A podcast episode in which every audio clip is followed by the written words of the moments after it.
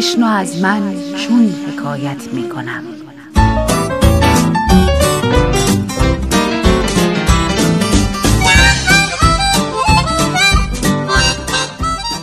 حکایاتی به قلم سمیه خطیبزاده با روایت بهناز بستان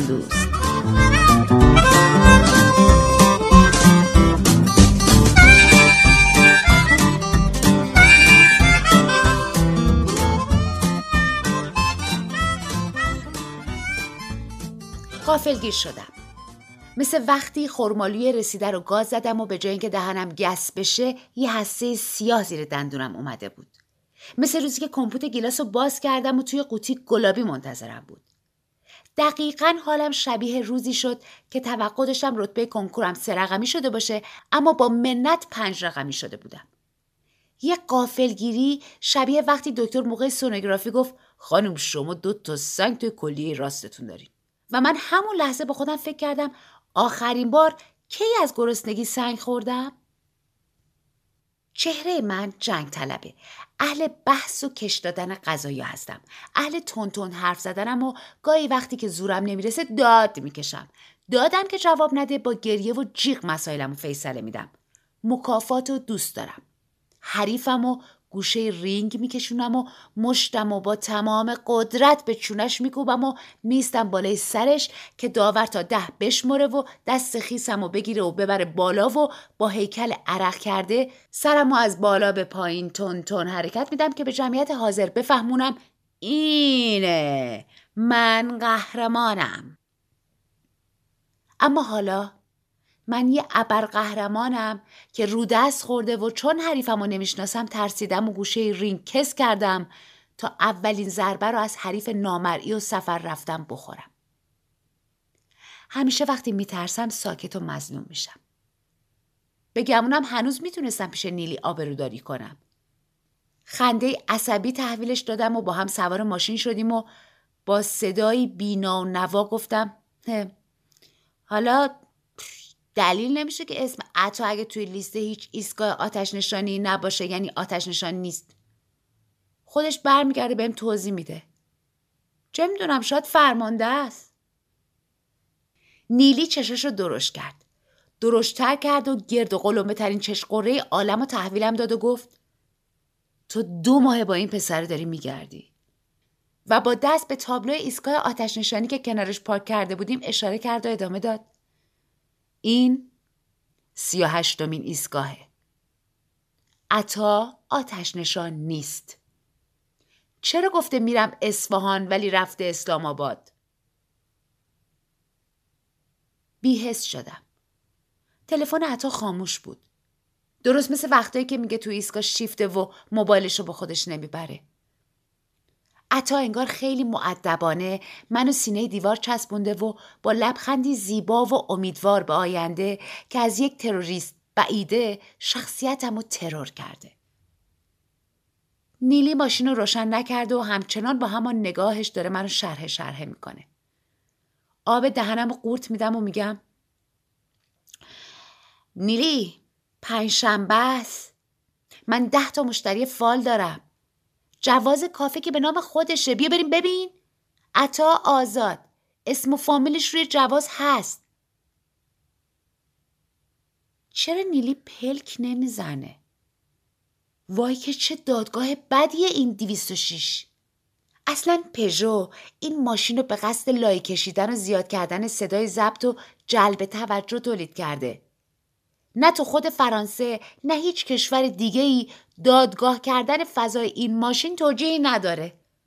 اما ماشین نیلی کاملا تولید ملیه. رنگ و بوی فرانسه شد دیگه نداره و در ایران همه چیز ممکنه. نیلی شمرده شمرده جوری که قصد شیرفهم کردنم رو داشته باشه گفت زنگ بزن به اون خراب شده بگو امروز سرما خوردی تب و لرز داری نمیری. هیچ جا نمیری. ببین تو دیگه اونجا نمیری. حرفای نیلی اصلا شبیه تئوری های اخلاقی نبود. نیلی اصلا از ساده ترین حقوق شهروندی هم خبر نداشت. چرا باید چهل تا ایستگاه آتش نشانی رو تجسس کنه؟ اونم به قصد درآوردن تتوی دوست پسر من که یواش یواش دارم عاشقش میشم. نیلی داره به تنهاییم تجاوز می‌کنه. نیلی داره به خلوتم تجاوز می‌کنه. نیلی داره به روابطم تجاوز می‌کنه و انقدر خسمانه این کارو می‌کنه که حس می‌کنم حاملم کرده و به جای شیکمم گلوم ورم می‌کنه و بزرگ میشه و روی صندلی شاگرد 206 زایمان می‌کنم و اشکم جاری میشه و چون این ماشین تمام قطعاتش تولید داخله بچم تو خاک فرانسه به دنیا نمیاد و اقامتم نمی‌گیره. آخ مرگ بر فرانسه.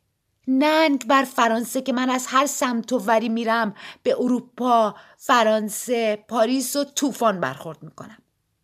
از ماشین نیلی پیاده میشم و فینی تو دستمال مشالهی که تو دستم داشتم می‌کنم.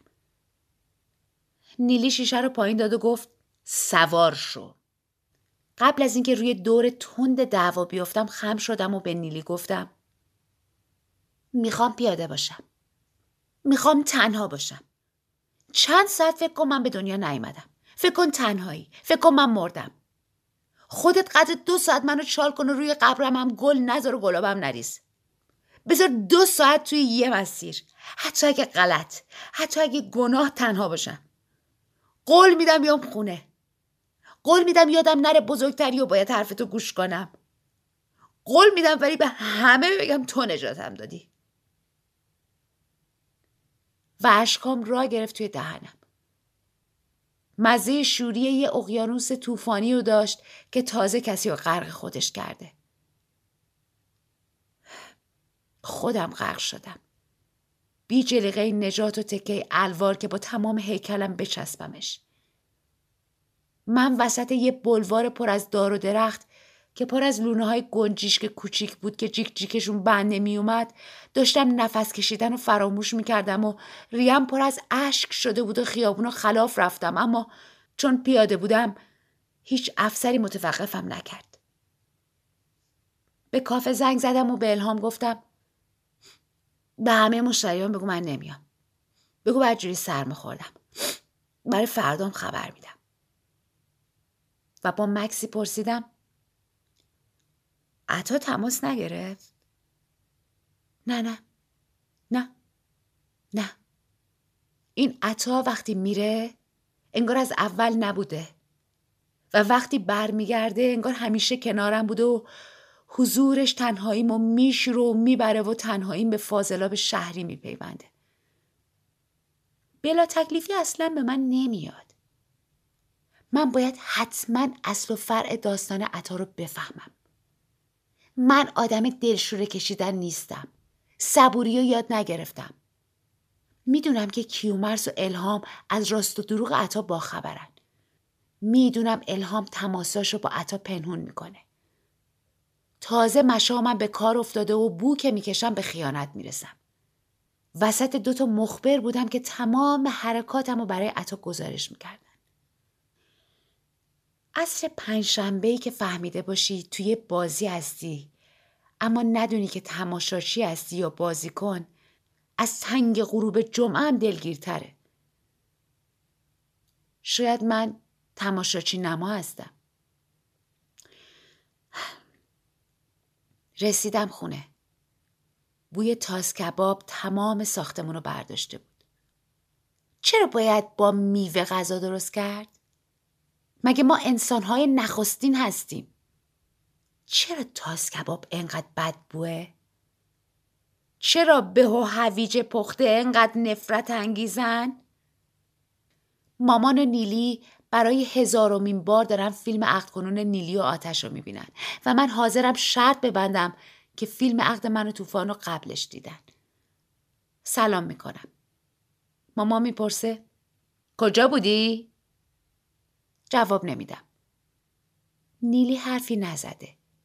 از لحن طلبکار مامان مشخص از هیچی خبر نداره.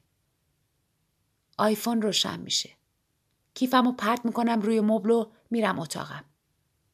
چرا هر کی که ایستاده باید جواب آیفون رو بده؟ من که منتظر هیچ کس نیستم. عطا هم که آدرس خونه ما رو نداره. در اتاقم رو میبندم و زیر پتو سنگر می‌گیرم. همیشه بعد از گریه کردن خواب خیلی میچسبه. تمرکزم از بین میره و پلکامو میبندم. که نیلی در اتاقم رو باز می‌کنه و میگه با تو کار دارن. از آگاهی اومدن. پاشو بریم پایین. دوباره لباس میپوشم. نیلی توی آسانسور زل می‌زنه به عکس صورت خودش تو چشم من. دو مرد با لباس شخصی اسممو می‌پرسن. کارتشون رو روبروی صورتم می‌گیرن. یکیشون محترمانه میگه شما با من تشریف میارین. اداره برای روشن شدن یه سری مطالب. نیلی میگه سوالی هست همینجا بپرسین. من خواهرشم. جواب میده نه متاسفانه نمیشه. نیلی میگه یعنی چی؟ نباید بدونم خواهرم چی کار کرده؟ مامور کت شلواری میگه مگه کاری کرده؟ نیلی با توپق جواب میده خب خب آگاهی برای چی باید بیاد دم خونه ما؟ چرا هیچ کدومشون لبخند نمی‌زنن که نیلی آروم بشه و گمون کنه قراره چند سوال ساده جواب بدم؟ چرا هیچ کدومشون اطمینان نمیدن من بیگناهم؟ میگم کیفم بالاست برم برم بیارم؟ قافلگیر شدم. از دور دستای مغزم یه کسی فریاد می‌زنه در رو نمی‌دونم چه جرمی مرتکب شدم. اما انقدر از پژوی 405شون ترسیدم که می‌تونستم بود و اما همه رو بذارم پشت سرم. تو خیابون که نمی‌تونستن شلیک کنن. حق تیر دارن؟ گمون نکنم. معمور جواب میده. شما سوارشین این خانوم برن بالا کیفتون رو بیارن. و یه معمور خانوم با آسینای سبز یشمی و چادر مشکی دستم رو گرفت و سوار ماشین شدم. نیلی کیفم آورد و پرسید کجا میبرینش؟ کدوم آگاهی؟ جواب دادن باتون تماس می‌گیره خودش. ماشین حرکت کرد و صدای نیلی که داشت کم رنگ می‌شد شنیدم که گفت من اینجوری میمیرم. و من فکر کردم نکنه بمیره و من زیر هشت در حال نوشتن اقرارنامه باشم. پلیس زن نگاهش مستقیم بود. نیمروخش رو تماشا کردم که از هیچ چیز واهمه نداشت. پرسیدم فال قهوه گرفتن جرمه؟ نگام نکرد و گفت رسیدیم از بازپرست سوال کن. گفتم شما به فال اعتقاد دارین؟ جواب نداد. حتی سرش هم نچرخوند که نگاه شماتت باری سمتم پرتاب کنه. نیمروخ زیبایی داشت. دوست داشتم ازش بپرسم بینیش طبیعیه یا عمل کرده و شماره تلفن دکترش رو بگیرم. اما عوضش سوالی پرسیدم که نتونست مقاومت کنه و سرش رو جوری سمتم چرخوند که انگار پرستار یه تیمارستان هزار تخت خوابی و منم یه مجرم روانی هستم. پرسیدم این پژرو فرانسویه یا تولید داخلیه نگام کرد و جواب داد رسیدیم از بازپرست بپرس با صدایی که پر از تمسخرش کرده بودم پرسیدم بازپرسم تاس کباب دوست داره؟